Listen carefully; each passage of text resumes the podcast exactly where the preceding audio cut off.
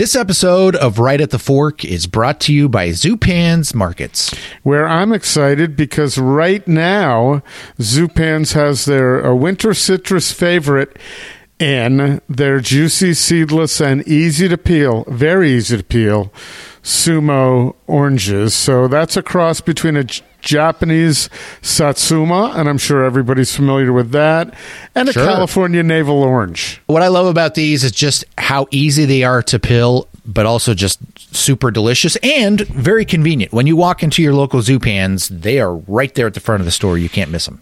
Yeah, in their beautiful produce department, which displays everything like it's they are works of art, which in fact they are.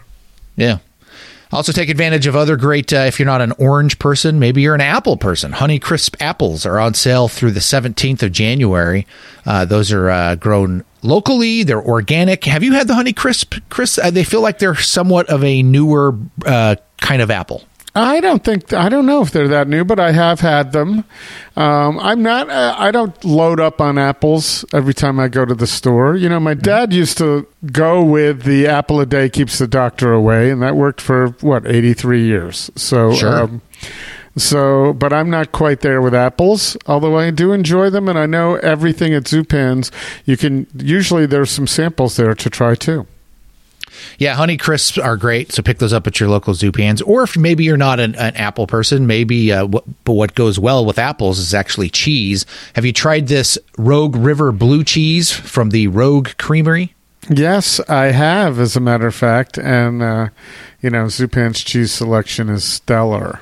Yeah, and what's great about this cheese is that it's uh, produced seasonally and was named back in uh, 2019 2020 the best cheese in the world at the World Cheese Awards that took place in Italy. So uh, I, I love this. And if you're not a big blue cheese fan, uh, which I wasn't for the longest while, I actually found if you put a little, uh, like a small amount of butter on the bread with the blue cheese, it kind of takes that edge off. And oh, it's good. I've always loved a little blue cheese melt. Yes, with a lot of butter melted on anything, a baguette, any any kind of bread that you enjoy is uh, just a fantastic snack or meal. Very nice. So pick up all of these great things at your local Zupans. Three locations to serve you on Macadam, West Burnside, Lake Oswego, and we always recommend what Chris people go to where. Very simple. Zupans.com.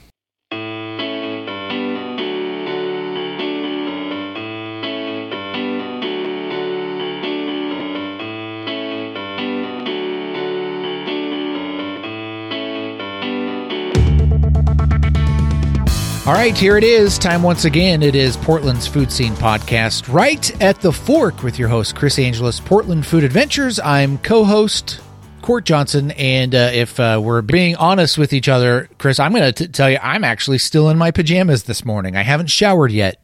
Well, that's interesting because I've been having conversations with my son as he's embarking on a uh, looking for another job. His contract ended, and he's of the mindset that he only want wants a job where he can work remotely. So Yeah. I just pointed out, I think that kind of, and it's your choices, your your opportunities a little bit. And he pointed back out, no, not necessarily because it opens up opportunities all over the world for me to work for companies. So You and I have had conversations about just the change. Obviously, the the pandemic did what it did and made working remotely, um, obviously more manageable and, and preferred by a lot of people. But you have shared stories with me about um, your early days when you became self employed, and to the degree where you would somewhat fake the idea that you were working in an office. Is that is, is that what you did? Court, you're calling my integrity into question, but yes, I did do Well, that.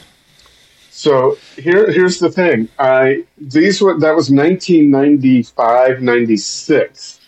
People did not necessarily work out of their home, and I had an ad agency and another little business too. And so you couldn't say when the dog. I mean, you couldn't have the dog bark. So I did what I could to mitigate that. But I would just use terms like my office. I'd never say I'm home. Now people, it's not a problem at all. right. Um, but in those days, I would, you know, not do that. And then even beyond that, I took in 2002 and 2003, which is now 20 years ago, 20 plus. I took trips around the country with my sons and went to every Major League Baseball park, almost, save for the two in Florida and the ones in the Northeast that we had already been to. And, um, you know, these are the days, this is, well, 2002 and 2003 but I would operate from a cell phone and never indicate I was away from Connecticut at the time. That's where I lived and that's where I operated from. So I got away with it and I did very well. And I, I was, I think, I was kind of on the forefront of this work from home, be independent thing because now everybody's it's standard operating procedure. But in those days, I was kind of breaking new ground and making it work. I always felt like if I have a, at the time, if I had access to a fax machine and I had fax software, um, then I did okay. So anyway, I, I did that for Yeah. years, and and now here we are. Yeah, and what I'm learning because you you've told me you've shared that with me a, a few times, and you were really the first person to kind of you know talk about back in the in the mid '90s it being kind of a thing you didn't necessarily admit until just recently, where one of my wife's clients was sharing kind of their origin story, and this is a company that started actually in the mid '90s to go, to uh, college roommates um, from Syracuse. Um, which you, you have connections to, right? Didn't you go there for a year? Oh yeah, some uh, winter of 77, 78. Look it up. There was Yeah. twenty foot walls of snow there. So yes, I have a connection to Syracuse. It was a long Yeah. time ago though. Yeah, so when they launched their their their business in the mid '90s, um, one of them was sharing this story of um, turning on uh, office noise on a on a on a little Oh, that's tape recorder when he would take phone calls, just so it sounded like he was in an office. oh man, that's that's great. I I appreciate that, and I'm jealous that I didn't even know about that or think about it. You know, it's also long enough ago that maybe I did and I forgot. But um, that is that's just perfect. And of course, you don't need to do that now. So Nope. um, yeah, but I think companies are now starting to come back around. I, I saw Disney is now requiring employees to work four days a week in in the offices. So who knows? I mean, listen. Here's the deal: some people are disciplined, and some people are not. So uh, I know, for instance, my girlfriend works from home, and she doesn't take a minute off to do laundry or anything while she's actually working at her desk. Whereas I would, you know, travel to uh, a fun city to not do laundry while I was Right. during work hours. So, I mean, that was one way of putting that. But I'm, what I meant to say is, after now we're coming on 30 years of working from home. I don't, my discipline is completely shot, but I've learned how to do things. I mean, I work some weekends and I work nights. It's not all nine to five. I don't think in terms of nine to five anymore at all. Yeah, it's just it, it's a different way. uh, It's just a different way of working. Yeah. Now, do I get 40 hours a week in? Uh, that that's questionable, but you know, it changes depending on what's going on. Whether I have trips or not coming up, then, then it's more than 40 hours. And if I don't, uh, you know, I have a leisurely summer, perhaps. So, um, anyway, speaking of trips, may I? Yes, please. Okay, well, you know, Portland Food Adventures, which is my uh, this is my real business now. Used to have a couple, but now Portland Food Adventures, which started as an events business in Portland, highlighting the Portland food scene, the collaborative nature of it, and um, and which, by the way, is related to our today's guest, which we'll get to momentarily, um, which led to doing trips with chefs, even more s- organic, and getting to know chefs and spend time with them. So we are on. We started in 2015 with a, a gentleman who's no longer in Portland, Jose Chesa at Ataula. We did four trips with him to Barcelona, and now speaking of Spain, we're doing trips with uh, Javier Canteras and JL and Andre, who is like one of the I've, we've had him on the podcast. So You can anybody can look up Andre and and Javier as well. So we do these trips to Basque Country, or we this will be our third coming up in April, uh, April twenty second or twenty third, and it's unbelievable. We go to a five hundred a farm that's been in a family for five hundred years.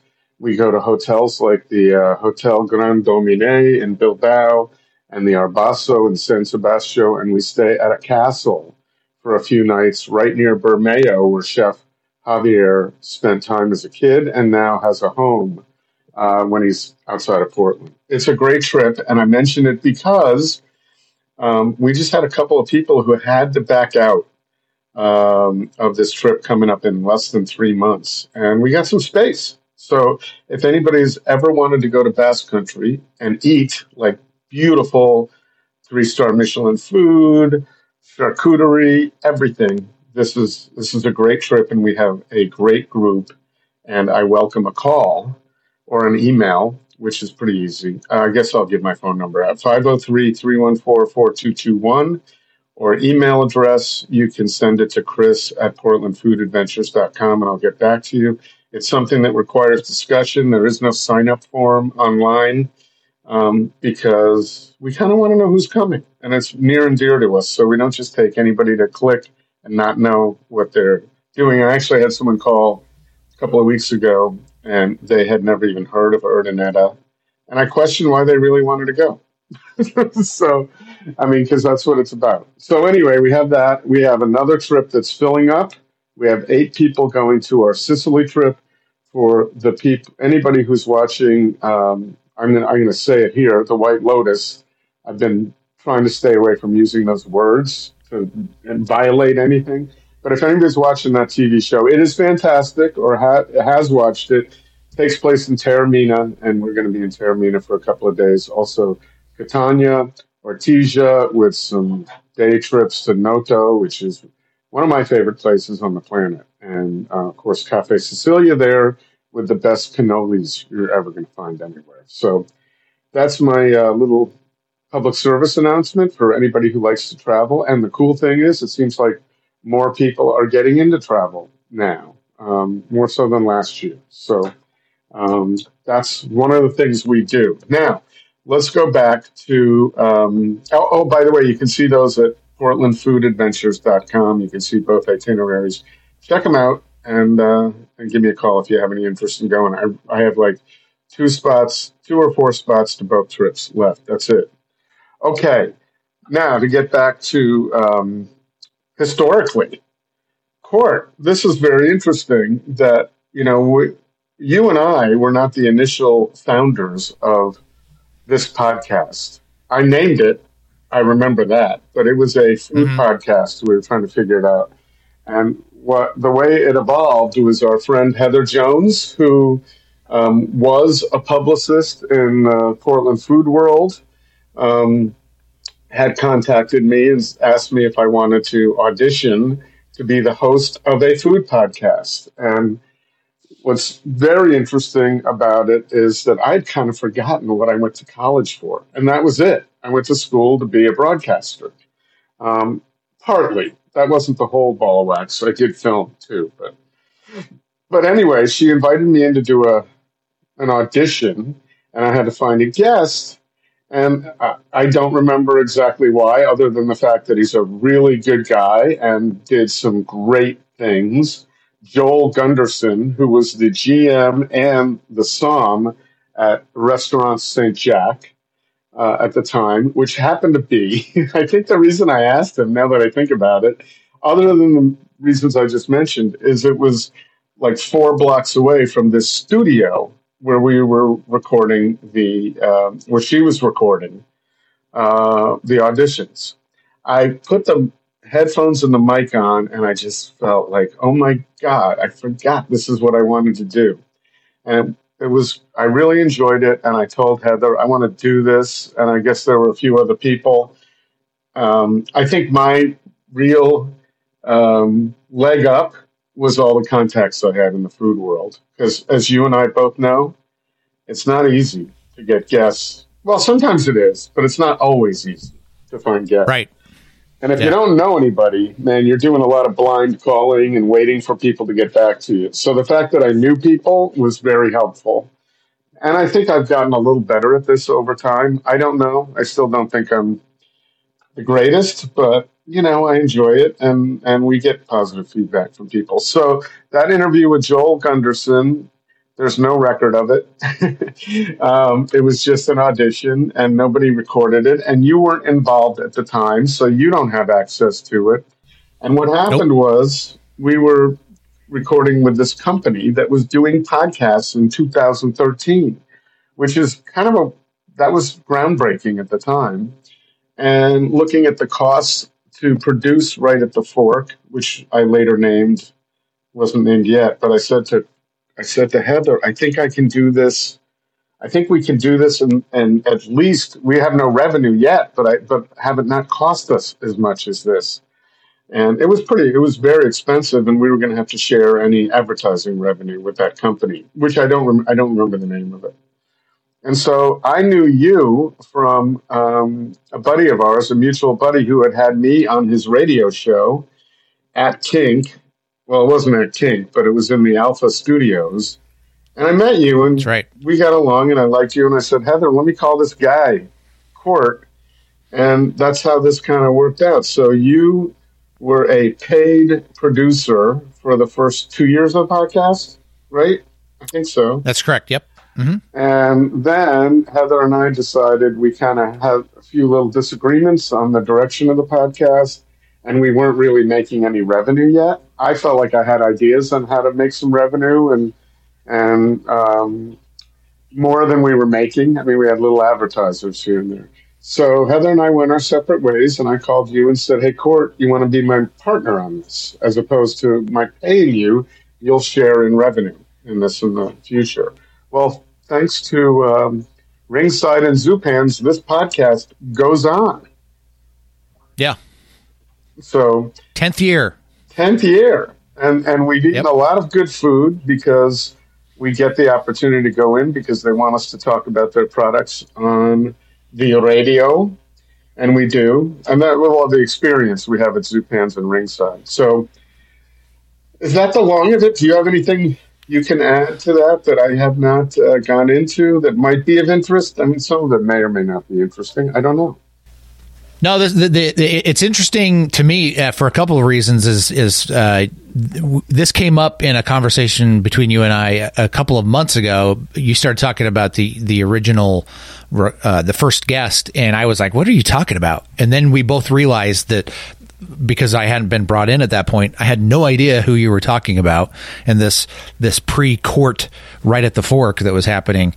Um, but well, uh, it was yeah, only one episode. That was it. It was only one episode, right? Yeah. So yeah, no, but, uh, it's it's pretty cool, and just a little bit of it, it might be of interest to people.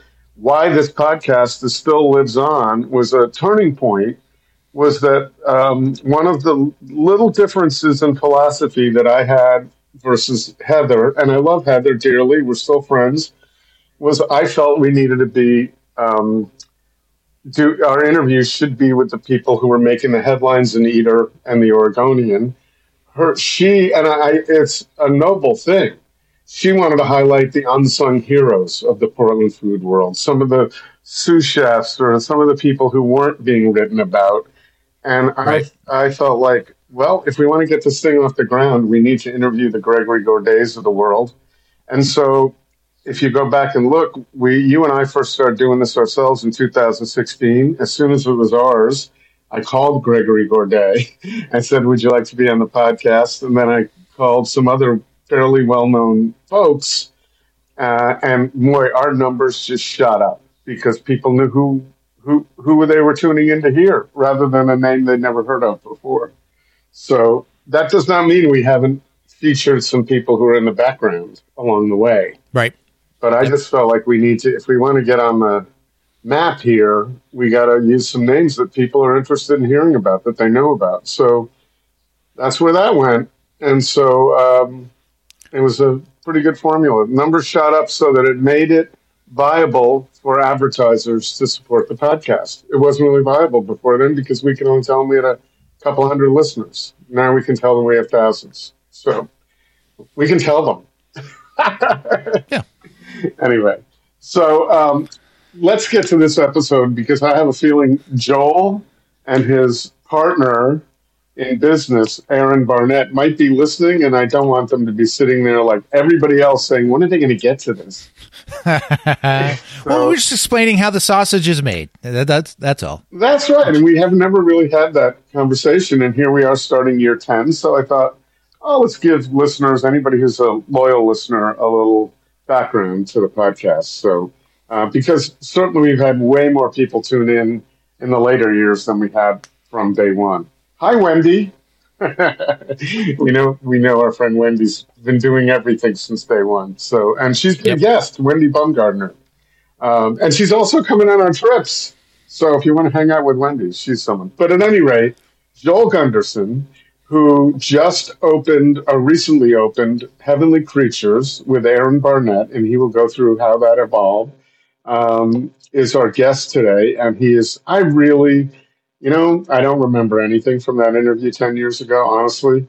But this interview that we conducted yesterday, um, I really genuinely found him to be the a super likable guy in an hour long interview. I've certainly chatted with him along the way um, when he was uh, when we were doing events with St. Jack, and uh, then I I met him at Cooper's Hall along the way, which is his other venture that he started after he bridged his time from St. Jack into Cooper's Hall and then started doing some wine consulting with all of the ChefStable. Well, I can't say all. Many of the ChefStable restaurants, including Grassa and um, Hamlet at the time, and there are others. You'll hear it in the podcast. Um, so he's got quite um, extensive experience in both restaurant and hospitality and wine which of course anybody who knows me knows I'm not you're not I'm not going to get into a conversation about specifics of soil and that sort of thing with anybody but um, but he talks about what makes heavenly creatures a little different and why it's been uh, filled to capacity in a 22 seat wine bar slash restaurant um, he also what i thought was great was uh, we talk about how he and aaron barnett met and decided to open Restaurant St. Jack, which is now a, you know, it's been, I think it opened in 2010, and it's been around in the Portland market as one of the sure, the go tos. If you're looking for great dining in Portland, you, if you just can't go wrong by mentioning St. Jack to anybody who's looking for, if they're in town for one day and they want to go for a great meal, uh, that would be absolutely on the short list uh, if it's not at the top. So, um, but that's what Joel started with Aaron. Aaron's still there. Joel isn't still at St. Jack, but he and Aaron Barnett have re- have hooked up again to open their second place, which we're going to hear about today. Is that long enough, Court? Are we ready to go? I think I think we're ready. I think we've covered it all. You know, we haven't. We haven't. I got one other thing. Oh, okay. Tommy Habetz, whom we all know and love. Oh, yes. We've had him on the podcast. I'm sorry I didn't yes. mention this earlier. And by the way, you can move this to earlier if you want. But either way, uh, Tommy Habetz, who owns Bunk Sandwiches and Pizza Jerk, um, has had a, I believe it's a brain. Brain aneurysm, I believe. Is it an aneurysm? I was about to call it that, but I wasn't 100% sure. I, so I, think that's what it was. Yeah. He landed in the hospital with, um, and they've been draining it, and he's got severe headaches beyond migraines still going on. His ex-wife had recently had knee surgery, and they have um, they have offspring to um, support and take care of. So there is a GoFundMe there's a GoFundMe that we'll put into the show notes, and people will be able to find it directly from the show notes or on our website, right at thefork.com. Right, because anybody who knows Tommy knows he is one of the really well loved uh, and talented chefs. He happens to come from Connecticut also um, in Portland, and uh, they could u- use a little help right now. And I think they're almost up to the goal on the GoFundMe, so anybody listening can help put them over the top. So uh, that's Tommy Habetz, and you can go back and listen. If you do a little search in our search bar anywhere, right at the fork, Tommy Habetz, H A B E T Z, uh, you'll hear that interview too. And it was one of the sad just horrible to hear that news going into the. Was it right before Christmas? I don't remember. Yes, it was. I believe so. Yeah. Yeah, it sucks. So we wish him well, and um, hope that he's back with us soon. But Joel Gunderson is with us right now, and you can go in and visit him and uh, drink some wine with him too at Heavenly Creatures. Here he is on Right at the Fork. Right at the Fork is brought to you by Zupan's Markets. Unsurpassed quality from the best meats and wines to local baked goods, fresh flowers, and an extensive craft beer selection. Step into Zupan's and be inspired for your next meal. Food loving customers and local chefs know that Zupan's is the place to find the very best Northwest bounty in Portland. West Burnside, Macadam, and Lake Oswego. Local and family owned for over 40 years. Zupan's Markets. Ringside Steakhouse. For over 78 years, Ringside has been providing the best steaks and has been the home of the beacon of great hospitality in Portland. Make a reservation today at ringsidesteakhouse.com.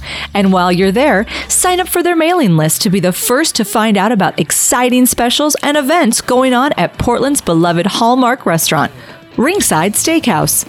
And by Portland Food Adventures. It's your opportunity to travel to the world's most celebrated food destinations with Right at the Fork host Chris Angelus and some of his favorite chef friends. Check out portlandfoodadventures.com for exciting and delicious itineraries to Spain, Italy, and elsewhere. Stay in great hotels, eat incredible food, and leave the planning to Portland Food Adventures.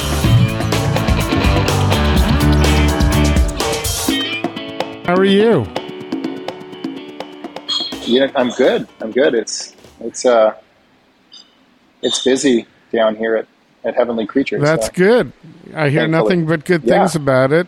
I'm not as busy out here in Manzanita, so otherwise I might be in with you right now. But No, I I mean it's lovely yeah, out there. well, sort of. It's been really windy lately, so. Um, but at any rate, listen, I am just tickled that we're actually doing this together after you were kind enough to be my audition guinea pig, I guess we can call it, way back when. Yeah. So, How long ago was that? so that was uh, December or like uh, probably November of 2013. So it's almost 10 years ago. So uh, you haven't aged a bit. I've aged 10 years since then. no, no, no. Time is real. It doesn't matter. Well, yeah. Plus, there's this two year, two to three year warp in there too. So, um, Right, yeah. so no. I thank you for coming back. We've discussed it along the way over the past ten years, and somehow it never happened. But now I thought it was a good opportunity that you have your new venture going on, another new venture since we first spoke. When we first spoke, you were at St. Jack, general manager at St. Jack, okay. right? Yeah. So that yeah, that was uh that so yeah, that was that would be back- That was yeah. it, though. That was Yeah, the so- deal for you at that point in time. I don't think Cooper's Hall was in the was on the scope yet. Yeah, it might have been on the scope, but it wasn't something I could talk about. I think Oh, at that okay. time. So, yeah, yeah. So we uh, definitely a lot of transition since then, and um, I think I've been part of at least twelve restaurant openings. Twelve. Tell us which. Let's go down that list. What What is the list of twelve restaurant openings? Well, uh, let me think about it. Um, well, I was part of Hamlet's opening. All right. little short-lived thing there. Um, Pearl Tavern, all of the Grassa locations. And how many of those are there Uh, now? We have Wow. five. So yeah, Nick Sherman and Rick Gencarelli, Yep. and they have five. And so I'm the wine director for all of those locations. Uh, and so just you know, going from the learning curve of managing a wine program for one program to five, creating more like stability than ingenuity, I think is, you know, or f- finding the happy balance between those things has been that. Uh, I helped open a place um, in Jackson Hole, Wyoming. Uh, got connected through Kurt Huffman with ChefStable to do that. Uh, went and did staff training in the middle of a seven year storm up there. That was oh, that must be a, some storm if it's a seven year storm there. Uh, they they just said it was like one of the worst storms they've had in seven years. But yeah, there was Glorietta uh, up there, and, and then you got Cooper's obviously, Hall. Cooper's Hall, yeah, that's the big one.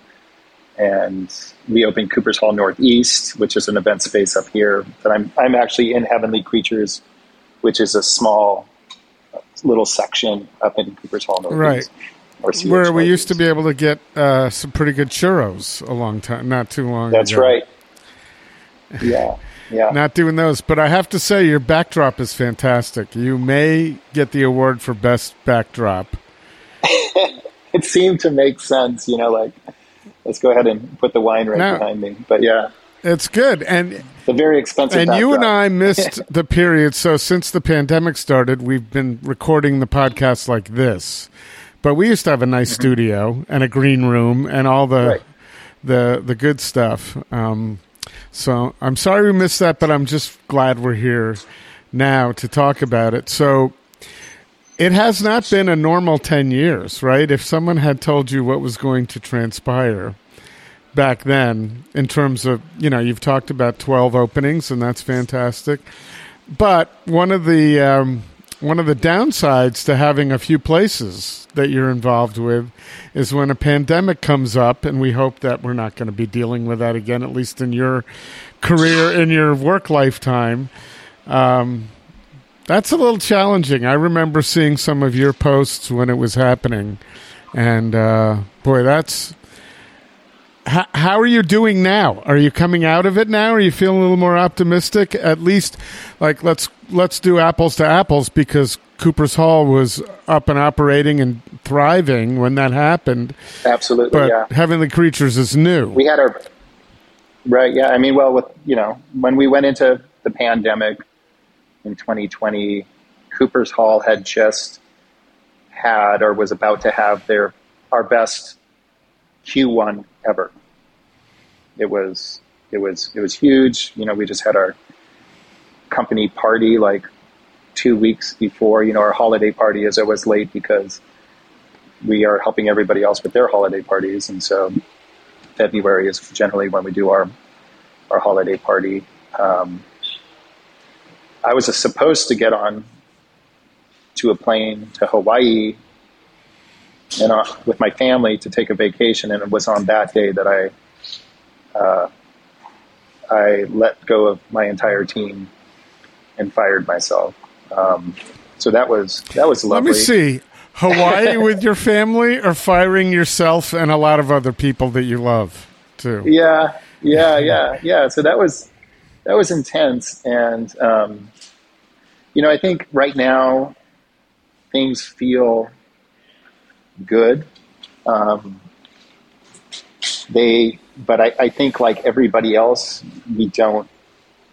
I think having that rug pulled out from under you, there is there's just a general lack of confidence in in the state of affairs, like anything. It's just like, and I think you know, for us, we Cooper's Hall is a private event space, a winery uh, that is very locked into the rest of the food industry because mo- mainly what we do is keg wine. So we are not a retail focused uh, winery. We are a restaurant focused winery with large space to uh, fill. It's not, you know, yeah. that has a yeah. So I mean, so so I think, you know, one of the things our job as people who run spaces, or at least for me with Cooper's Hall, is to to really try to manifest or show uh, confidence in what we're doing. Uh, you know, particularly if you're trying to book weddings in 2023 uh, and, and, and saying yes, we will be here. you know, we spent we spent the entire pandemic um, holding the hands of uh, you know, terrified couples that wanted to get married but couldn't and kept postponing their event and asking like, "Hey, are are you even going to be here? Like, like is this going to is this going to be a thing? Are we ever going to have our wedding?" And um, and then now it's just you know to ask somebody to invest in a in an event six months from now, people are a little gun shy. They're like, "Are well, what you know? What are the conditions?" Um, we're seeing a lot more um, legalese around around you know even that even that that process. It's not like the old innocent days. It's, it requires a whole different mindset. However, I view it. I'm guessing it's kind of like people who've been through a divorce have trust issues moving forward because right. they at obviously at one point, just like you said, you were enjoying uh, your best quarter ever. At yeah. some point, you're enjoying it enough to say, "Let's get married," and then you get married, and you know, let's assume that for most people, there's some good periods in there, and then the next thing you know, that doesn't exist any longer. So it's very hard to trust and yeah, how can you know this isn't going to happen again? It's not gone, right? So yeah, that right that uh, begs uh, that that leads to a lot of unsurety. So. Um, and in your case, yeah, you, yeah, you have to book far in advance. We're having that with travel. So we do trips to Europe. Right. We have to deal with the same issue, but people want to travel now. Just like they want to get married, they want to do events uh, and yeah. they feel a little more comfortable with it than they did a year ago. Yeah, I mean, people want to, you know, people want to live again. You know, I think, I think you can only put life on hold for a certain period of time, and then people start breaking out and saying like, "Hey, uh, you know, um, you know." I think for us in the industry, um, there was never a we never had the luxury of hunkering down. So like we've been out and about the whole time. Whether we were wearing masks or not wearing masks or whatever, we we never left the front lines of of interface. Um, and you know, I, I remember that first um, summer. You know, we we were getting PPP funding with these intense restrictions of and time restrictions suspended. And so, and then local laws were jumping on and off of different things. You know, we were, I, I think I talked to Multnomah County Health at least twice a week. And they uh, probably weren't giving you sure good answers, much like when people are asking you, can we do this during that period of time? Yeah, you didn't yeah, know. Yeah. I didn't know, but I, you know, I, I, I, I did my best to be as engaged as possible with our local health officials, uh, and to do everything that I could do within the parameters of what the health officials were telling me I could do. And even at that, I definitely received a lot of uh, pushback uh, from people, you know, saying, "Hey, letting me know that I was being irresponsible or things like that. You know, it's like, uh, and uh, and that, you know, it's, it's more like it, it, was it was tricky. It was hard. You know, as an operator, it was, and I'm sure you've heard this from probably every operator that you've interviewed that. Um, you, you didn't realize how ready everybody was willing to hate you uh, until you try to run a restaurant through the pandemic. Right, and on top of that, you have that nice little layer of crime and uh, a lot of stuff going on in the industry. Um, that just wasn't necessarily related to the pandemic either. It was like, hey, if this isn't enough, here's another couple of little things for you to deal with. Um, yeah, yeah. I mean, we're in a, you know, I guess, you know, is the pandemic over? It's not because in Portland, definitely we're we're seeing the, the scars of uh, what it means to put businesses downtown on hold or business in, in, the Central East Side on hold. What it means to leave a portion of your city like virtually uh, vacant as far as foot traffic is concerned and open to other elements. And so I think, um, you know, I think that's a very that's a very real um, thing as we as Portland operators have to confront. I, you know, I definitely, you know, I mentioned that I was interfacing with Multnomah County Health a lot during the pandemic. I'm definitely interfacing with City of Portland a lot more now than I ever have before. I'm definitely interfacing with uh, Portland Police a lot more than I ever have before. Um, and you know, in one ways, it's training me to be a more engaged citizen. Did you want you know, to be a more engaged a little, citizen before this, or is it just something you've come to live with? Uh, yeah, right. I mean, I you know, I you know, I, I, had friends during the pandemic that were just enraged about the restrictions and Joel, you should be angry and all this stuff. And and you know what I said? I was like, I don't I don't have the luxury to be angry I don't have the luxury to like ask that decision as to whether or not I would like to be more engaged or not. Like, I have a business to run. I have people who depend on me as an operator uh, to get their back and to uh, do to the best I can for advocating for our business in the area of town that we're in. And uh, and you know, I, you know, I, getting back to your original question, you know do I have hope, or is there is there hope? Is there a hopefulness?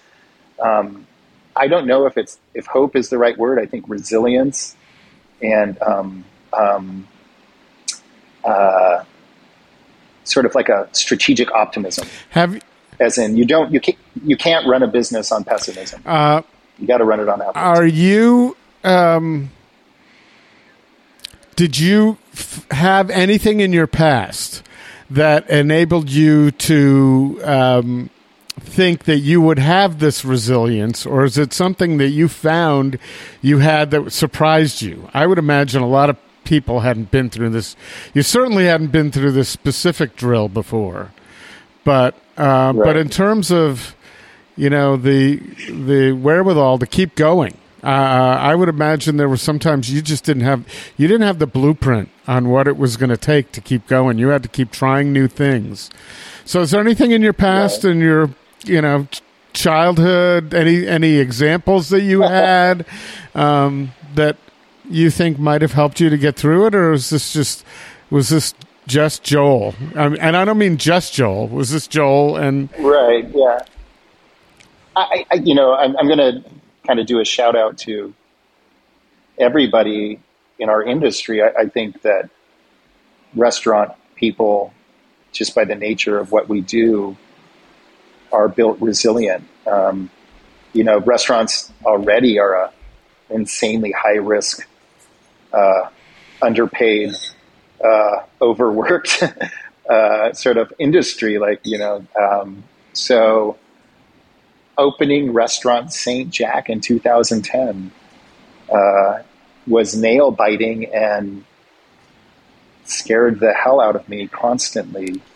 And so, like, do I have experience of being scared constantly that I'm not going to be able to achieve something while doing something I don't know exactly what I'm doing? Yeah.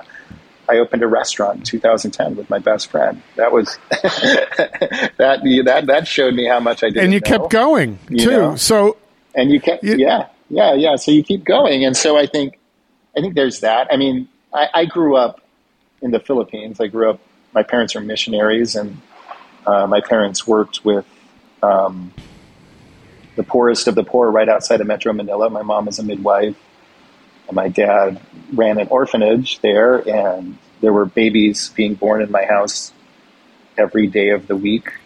Um, so uh, I think one of the things I learned from my parents was that you you don't the support the money doesn't have to be there but we're still going to open our doors and take care of the people in front of us well i I think that you couldn't have found a better example to answer that question. Yeah. Um, that's yeah. fantastic, and I find it interesting that that's how and where you grew up. And I don't think the natural progression from that is I'll open a French restaurant in Portland, Oregon.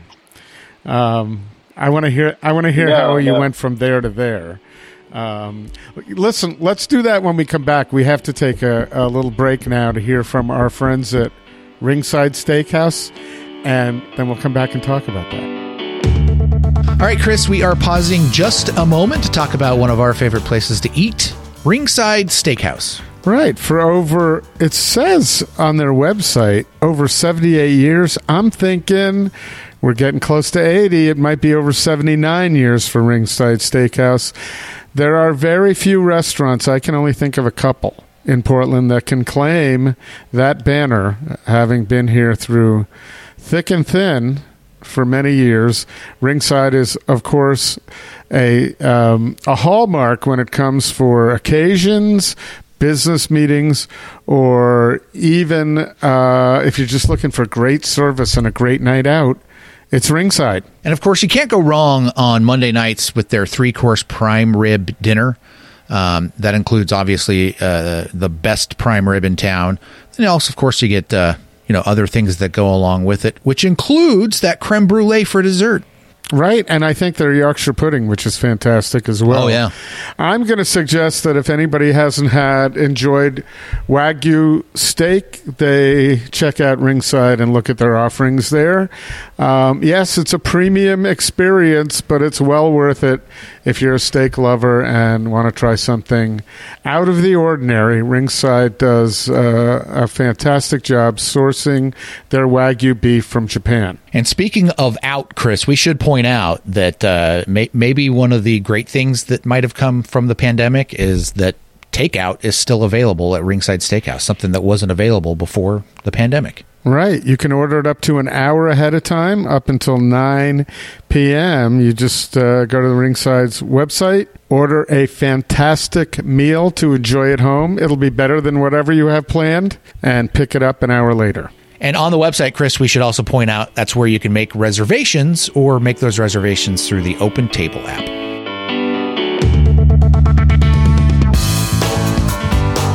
Okay, we're back. This is Right at the Fork, and we're here with Joel Gunderson, currently of Heavenly Creatures in Cooper's Hall, and doing a lot of work with with other ChefStable properties, entities. What do we call them? Restaurants, I suppose. Yeah, I think we call them Yeah, well, you've got a wine bar over there, so I didn't necessarily want to l- lump. Um, you Yeah, know, yeah, in Portland, yeah. restaurant wine bars and bars are restaurants. They have to be. So uh, anyway, Yeah. I just wanted to coin it. But thanks, Joel, for being here. We appreciate it. Uh, if I didn't really cover it up front, Joel years ago. When no one knew what a podcast was, right? I'm go- I don't know if you remember Joel when you came in, whether you knew what a podcast was Yeah, but yeah, I, I barely knew. I had just heard of him, and uh, my friend Heather Jones, who called me to audition to be the host of this podcast, and um, we did a little audition down near St. Jack. It was not far, right? It was a few blocks. You could pro- probably could have walked Yeah, yeah, yeah. and um, and that's it. I guess it went well enough where I came back, but somehow you didn't. And so here, here we are, almost ten years later, and it's good to finally have you here. And a, a lot has transpired since then. But um, I don't remember. We don't have that recording. It was with a completely different company than we or way that we record the podcast now. I would have liked to have listened to it, and I maybe you would have liked to have heard what your mindset was ten years ago. Yeah, yeah. Um, it was a more innocent time. But we were just talking about your uh, childhood in the Philippines. And um, some of the, I thought that was fascinating how you immediately were able to think of the resilience of opening one's home when it was sometimes not that easy um, as uh, a point to that as something that helped you get through this pandemic. But let's talk a little bit about your childhood and and how you got from the Philippines here. You're obviously not Filipino, so. um, are we? Am I even allowed to say that nowadays? Am I allowed to even just assume Yeah, that? yeah, yeah, yeah. No, yeah, yeah, Filipino. Yeah, I mean, I'm not. It's true. I'm a. I'm an. Ex, I was an expat. Um, yeah, I, you know, I came back to the United States to go to college. Met a girl. She was from Portland. We moved up here together. Um, Where'd you go to college? Aaron Barnett. Where'd you go to college? Yeah, I went to a little uh, Christian liberal arts college called Westmont uh, up in Montecito. So I actually went Oh. from an environment where we were working with the poorest of the poor to uh, living among the wealthiest of the wealthy. In. California, yeah. in California, yeah. um, so, uh, and yeah, in fact, Aaron and I uh, never met while I lived in Santa Barbara, but I had gone back to Santa Barbara for uh, a friend's wedding in 2000 and or maybe 2001 and Aaron and I met and the rest is history so we've been we've been pals since then How did you meet? And Um, talk a little bit about that. How you decided to be, how how you decided to be friendly enough to open a restaurant together. Right. Yeah. Well, I mean, we met at a party at my friend's house, and I, you know, I was, I, it was back in the day when you were just out of college. So when you went and visited a friend, you stayed at their house, and so you stay up all night drinking, and then you wake up the next day together and uh, hang out more. And So this is a guy I want to get drunk with. Well, that's all right. This is a guy that? I want to get drunk with. Is what you? Aaron is a great guy to get drunk. with. yeah. No. He, no. He's a good drinking buddy. Uh, you know, we just. In fact, I, I often I often describe restaurant Saint Jack as in two ways. I say uh, I talked Aaron into moving to Portland, and he talked me into becoming a sommelier. Uh, that's one thing. I, I, feel like he's a friend who often believed in me more than I believed in myself, which was incredibly valuable to have. Uh, and then um, Restaurant St. Jack was, you know, we would often, prior to him moving to Portland, we would hang out together and he would tell me how I needed to train to become a sommelier and how we needed to open a restaurant together and we'd drink all night and I would promise him and say, yes, I'm going to do it. We're going to do this. And then I'd wake up the next morning just filled with dread. Like I just promised somebody that I'm going to open a restaurant with them and I have no idea how to do any of And that. was his sole um, purpose in, in suggesting that's what you do in life? Was was it a little bit selfish because he wanted you to be the guy, or was it this is what you need to do just to to have growth and satisfaction in your life? Oh, and by the way, maybe someday I you can we- open a restaurant with me. no, I, I mean, I think it was more we we need to do this thing. Like we want, I want to do this. Like we want to do this thing together. This you're super skilled and you know obviously untrained at that time, but in in wine and and uh, let's do like yeah. I mean, I I, I don't know if self. I, I think that's how friendships work, right? You just you build, uh, you feed off of each other, and I think it was more that it was like. Uh, I, I call it a six-year conversation. All right. Well, so I'm curious whether you were just really good at opening a wine bottle and and consuming it, or whether you actually knew anything for him to say that at that point in time. Because because I believe you just mentioned you were still in college or just out of college at that point in time. It was in our twenties, but yeah, I mean, so when that conversation started, it was probably like, uh, I guess 2003 would have been when that conversation started. So uh, seven years before we opened Restaurant saint Jack. Um, but yeah, no. So what I what I always had, even before you know jumping into wine professionally, is just like a high recall for wine. So I would say, oh yeah, no, we we had that bottle uh, three months ago, and it tasted like this. So I, I didn't have any training behind me, but I um, I often feel like people in the wine industry are um, kind of fabulous catalogers. You know, like often you'll talk to somebody, you'll find out, oh, they're also into jazz, and they can probably tell you who was playing on, uh, you know, uh, kind of blue, like they and and they can they can tell you different, you know, what other albums all of the other players were playing on as well.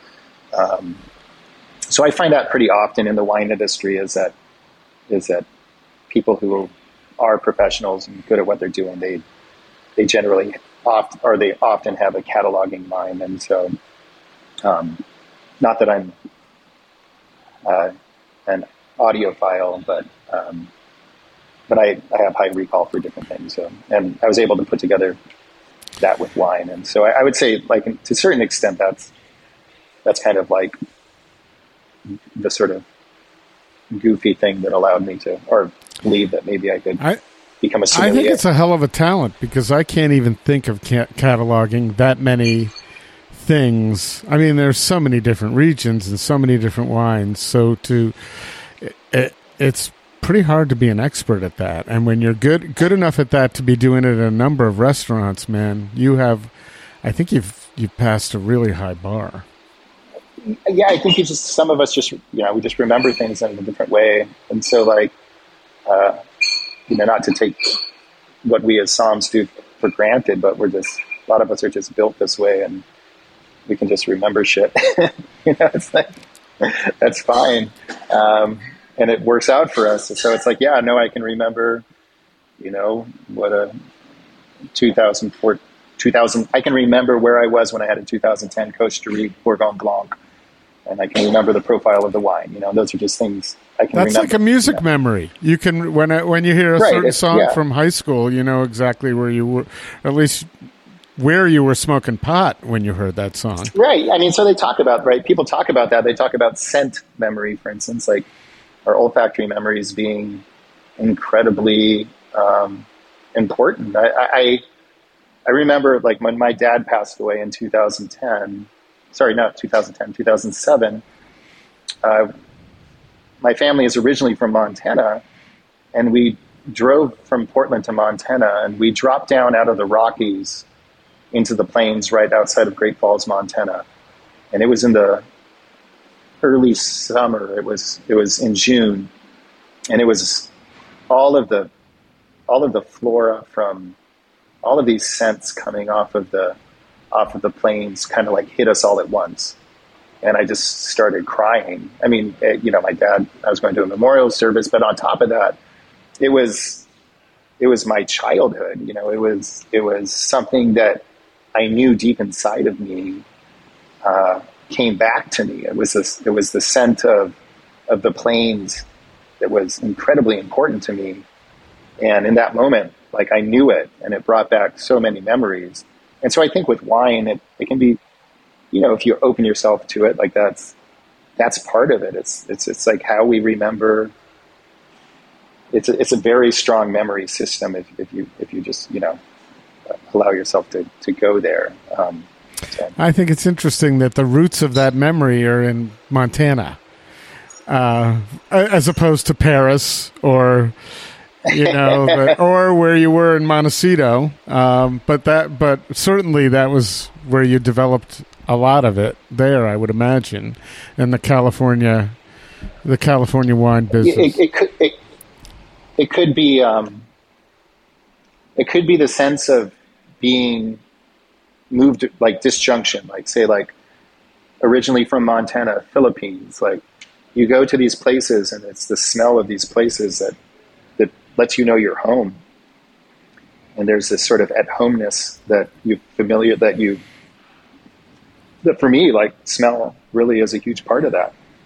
You know, the dirty kitchen in my home in the Philippines, like I, I I know that smell, and if I smelled it somewhere, I would I would I would take me back to there. And so, Have you smelled it anywhere in yes. Portland? Has it come up yet? uh, Anything like it? it, yeah, I would say like back kitchen areas, maybe. Yeah, like you know, like uh, freshly cleaned tile, little moist, little uh, maybe on a muggy day. Yeah, yeah. And I'm I'm Yeah. curious. You know, you you caused me to think of the tiny little kitchen at the original restaurant St. Jack, and that Oh, yeah. must have had some interesting because it was so so compressed and so small. And I don't know what the ventilation was like, but you must have had a lot of a lot of aromas there that aren't appearing at the Northwest version of the restaurant. Yeah, I mean, for me, it was, you know, I think whenever I walk into a place and there's um, you know, bone stock being reduced, that always takes me back to St. Jack. Like I'm there. Like that's that's what I walked into in the morning. Like you open the door at, you know, for us, you know, as managers, you open the door at 9 a.m., 10 a.m., and the stock is just being pulled from the night before. I left to to go overnight, and so it's like that early morning with bone stock. Uh, that always brings me back to that's that's my St. Jack scent right does, there. Does sure. that does your somm, the somm side of you, kick into gear when you hear that, or when you smell that, and start thinking about wine? Is that something that happens, or has nothing to do with uh, it? Sure. I mean, I'm always thinking about wine. So, um, and often I'm tasting. Uh, you know, you, often we start tasting wine at 11. So, so you know, I think for like heavenly creatures, for instance, um, there's a strong. Aaron just came and shoved something really delicious in my Hi, mouth. Aaron. I haven't seen I. I haven't seen Aaron in a while, so tell him I miss him. I, He had to. That was his cameo. Right I miss him was just that dearly. I just well, he's been, he's been Yeah. with us before, but we just got his hand and his spoon. That's good. We're happy to have Yeah. any part of Aaron Yeah. we can. yeah yeah so i mean um, I, I, I, I do think absolutely um, that when i came when i started thinking about heavenly creatures and concepting it and then aaron was like i want to play too can i be the consulting chef for this um, it dramatically influenced how i would start uh, purchasing for this project um, What, what were the odds you uh, were going to say to him? No, you're not the guy. No, I mean we've we've been talking ever since I left St. Jack. We've been trying to figure out how we can uh, do something together, and so Heavenly Creatures has really allowed us to um, to uh, to be together, to push each other, um, and I, you know, you know, kind of going back to that that question about, you know, was was his recommendation for you to become a somm personally motivated? It's like as personally motivated as it is that I just want to hang out with you like that.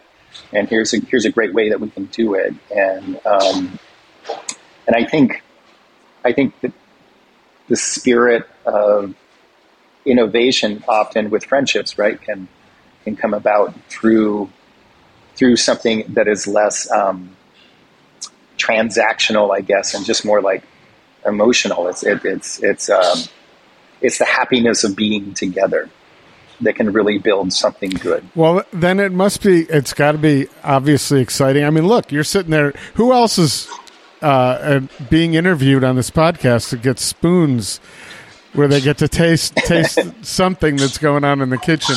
But that it must be great to be back together. And conversely, was it a little difficult for you to leave St. Jack a few years ago and go off and do your own thing? Yeah, that was um, yeah, that was a definite that was that was a really hard decision, and um, I think if I could have, well, I, I you know I think I think Kurt really did a good job of. It's a hard. It's a hard question to answer. Yes, it was hard. Sometimes that's It the was easiest way. It was heartbreaking. It was really it was it was heartbreaking for both of us, and you know I think um, I I think um, that you know now that we we have this opportunity to, to work together again, it's trying to make sure that we can build something in a in a way that both that will work for both of us, so that we can do it longer together. So I think that's you know that's the exciting thing, and that's always the, um, you know, I needed to go and open Cooper's Hall with Kurt. That it was an opportunity that, um, And we're speaking about Kurt Huffman of ChefStable, just for those who yeah, for those Kurt who Huffman don't know. Table. yeah, yeah, um, and and um, to be able to maintain the friendship after leaving uh, you know, I, I, actually did continue to run the wine program for Restaurant St. Jack uh, for three years after leaving um, as a general manager. Um, but that day in, day out is is the real guts of the thing, you know. And and um, as a consulting wine person, I do enjoy it, but there is something incredibly different and incredibly more dynamic about being on premise, being you know, and actually being part of the hospitality agenda. Um, and you know, I think I think so often wine gets divorced from hospitality, and wine directors think of their wine as don't think of their wine program within the, the idea of hospitality that it is actually an arm of creating a space that is welcome to the guest um, and and that can often I think lead to that sort of um, friction between the consumer and, and wine, you know, because because they're thinking of it as like, oh, this thing that I do that's awesome and cool and very expensive and elite, um, as opposed to being like, no, come in and drink. Um, now, you know what we do at Heavenly Creatures. I, I, you know, I say all this, and then I realize that I opened a 22 seat restaurant uh, where I serve really expensive wine. you know, we have twenty dollar. Our glass pours are between you know fifteen and thirty dollars. Um, but for me, it's it's taking these last thirteen years of being intensely focused on restaurants, opening restaurant after restaurant, consulting on openings. Omerta, that's another one that I forgot. You know, opening a place like Omerta with a eighty thousand dollar opening list doing staff trainings every week there, uh, and then saying, well, how do I, how do I take all of that information? How do I take all of that knowledge and then still focus on the thing that gets me most excited about wine and food, which is celebration, right? It's just like, um, or just that I love it, that we love it. Like that's why we're here. we're trying to do something that we love, and we're trying to open our doors. And um, you know, obviously, hospitality is something that I also love and cherish, and um, and want to be good at. Like I actually want to be as good at hospitality and uh, find welcoming somebody into a space as I do uh, want to be about. You know, uh, knowing the top producers in Chassagne Montrachet or something. Well, like you've worn a few hats. It's not as though you haven't, and you know there are a few others that I can think of right off the bat. You know, Mr. Fortgang, who has managed places and also been, you know, the Somm, or and he's doing different things as well too. Um, Absolutely. So, does this give you? Does Heavenly Creatures give you the opportunity to? Uh, spread out your wings a little bit more and go and work with some wines that you wouldn't have worked with ordinarily at some of the other restaurants? Uh, is that uh, what would you, if someone were to say what makes Heavenly Creatures what it is? What would you say? What, what would be your elevator speech? Uh, yeah, I mean audacity, maybe I don't know. No, I, uh, yeah, we. I would say what makes Heavenly Creatures what it is is that, I, you know, I'd almost go back to the the original Saint Jack and say um, that we are deeply invested in the the things that we're working with. Like, I love the wine, I love the food, um, but I guess as far as you know product is concerned, absolutely. Um, and I think that being, I think there's a you know there's two edges to it. One is that I think having done this and having done it as intensely as I have for this many years uh, allows me to be in the space where like where I get to play with these different wines um, and um, have the confidence to you know, pull the cork on a, a on a Thursday night and know that we're going to sell every glass of it in the next 45 minutes. Is that because uh, the clientele knows it or because you are uh, you're confident that you're going to be able to ex- explain it well enough to make sure it's served. The people in the know will know it. I mean, Foillard is you know a big name, but um, but no, I think it, it's mainly about inter. Again, it's like saying like, hey, I, I, we want to open something special that you've never had before, and you don't even know about until right now, and we're going to tell you about it, and that you know our whole glass port list consists of bottles like that. Um, we're taking a risk with the price point because I do want to put in front of people these wines that I've been able to enjoy, that I've been able to work with. Um, but most people don't ever get to drink. You know, usually sit on a, a bottle list at a restaurant, you know, for like 120 bucks. And so even pouring it, but you know, even as expensive or pricey as an 18 to 22 dollar glass pour is, um, it's still a lot more approachable than pulling something off a, a bottle list for you know 120 150 oh exactly. Um, that doesn't seem for someone who i don't spend i'm not a big wine drinker that doesn't seem in the united states that doesn't seem completely that doesn't seem very expensive to me right now. I when mean, i go to europe it's a whole different thing you know? Yeah. Yeah. And again when i go to europe i'd spend a lot more money on wine by the bottle and by the glass than a lot of American consumers would. Mm-hmm. Because I'm still buying the producers that I want to buy, and they aren't cheap. And they aren't cheap in Europe either. They're cheaper. You know, they haven't gone through like a three tier system and been marked up another 60%. Uh, but, you know, people in downtown Barcelona still have their bills to pay. Mm-hmm. Um, you know, so, uh, and it's still, you know, when I, when I'm in these places, I'm still spending like 16 euro on a glass of wine, 17 euro on a glass of wine. So it actually, I guess, does translate.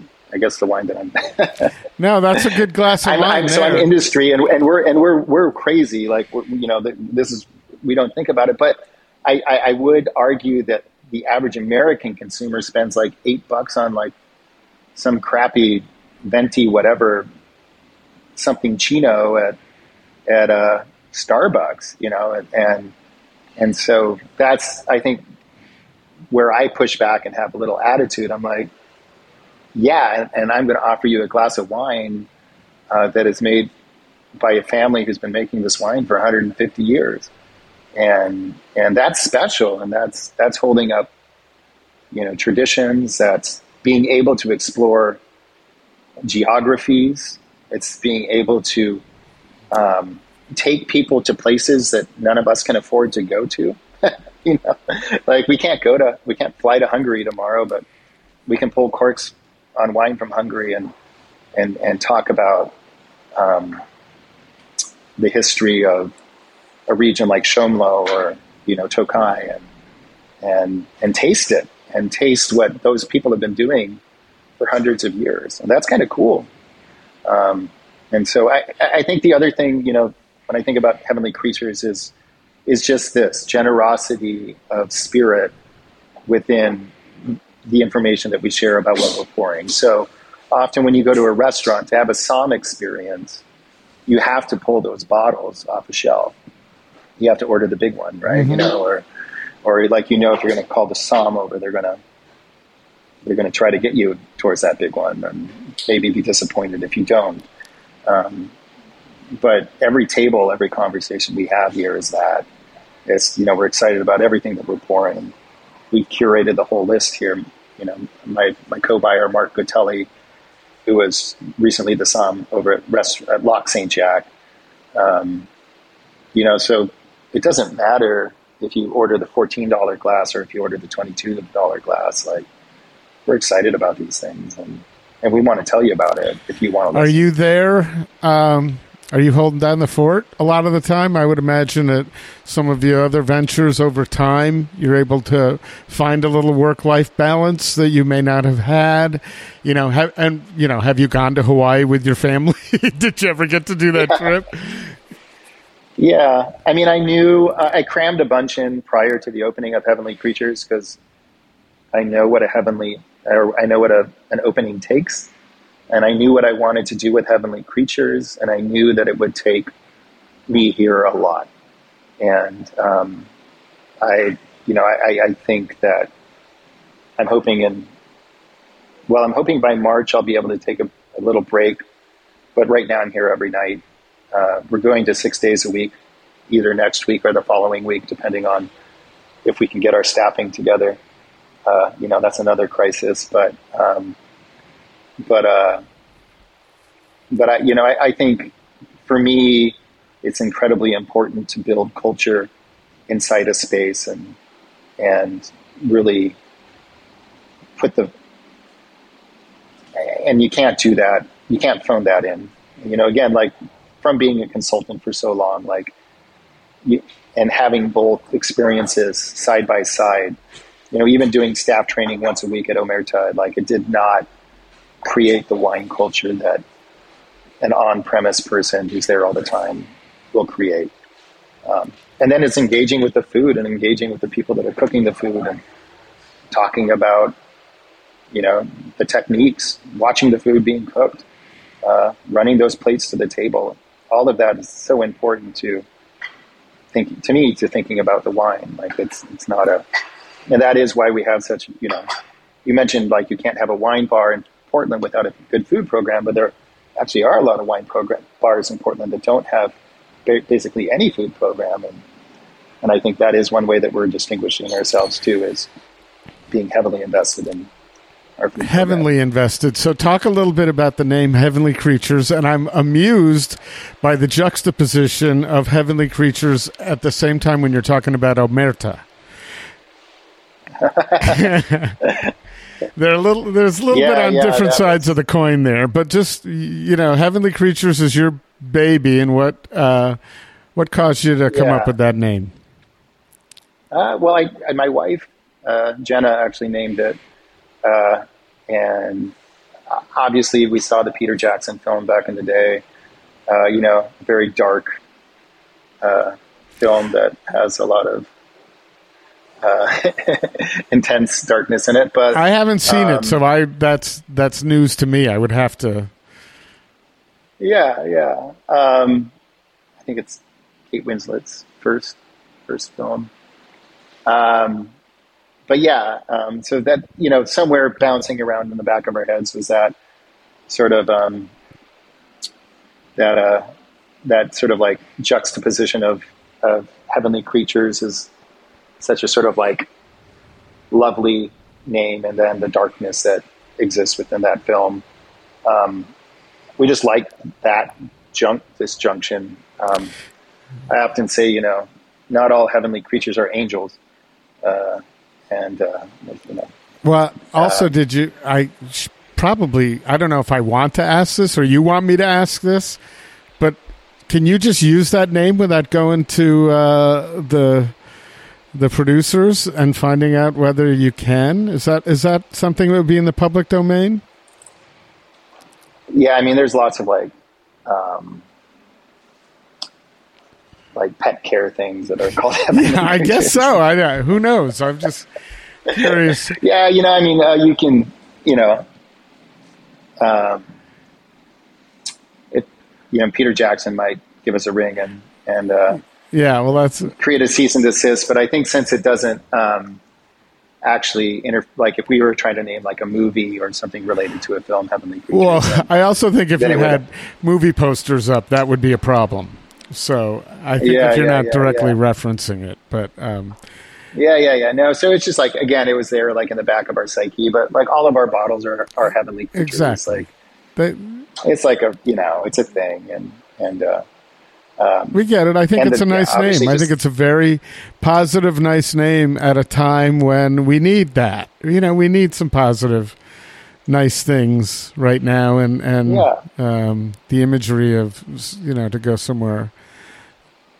Yeah, I mean, the, you've been into the space since you've been into the churro space, so you know it's it's a tiny space. It's um, it was one of those things that like all year we were like, it's going to be so cool. We're opening a 22 seat restaurant, wine bar, and then two weeks beforehand, I started like losing sleep because I was like, oh my god, we're opening a 22. Like people are going to hate us. It's so tiny.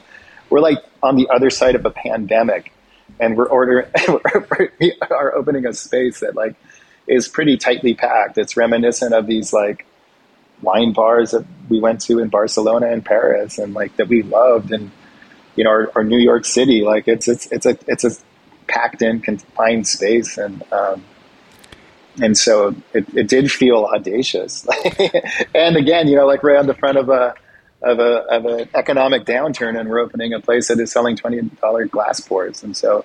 But I think that's what we need in Portland. I think that that is what has made Portland great in the past, and like we can't forsake that innovative spirit. Like that is the optimism that I hold on to. Is that we as small producers and makers can make the difference. We've made the difference before. We've known that we've done it, and we can do it again. It's going to take a lot of work, and it's going to suck, and it's going to be hard, but like you know, it's worth it. Do you feel like? Uh, how do you feel about the Portland food world now uh, in 2023 versus 2018, for for instance, or we can go back 2010.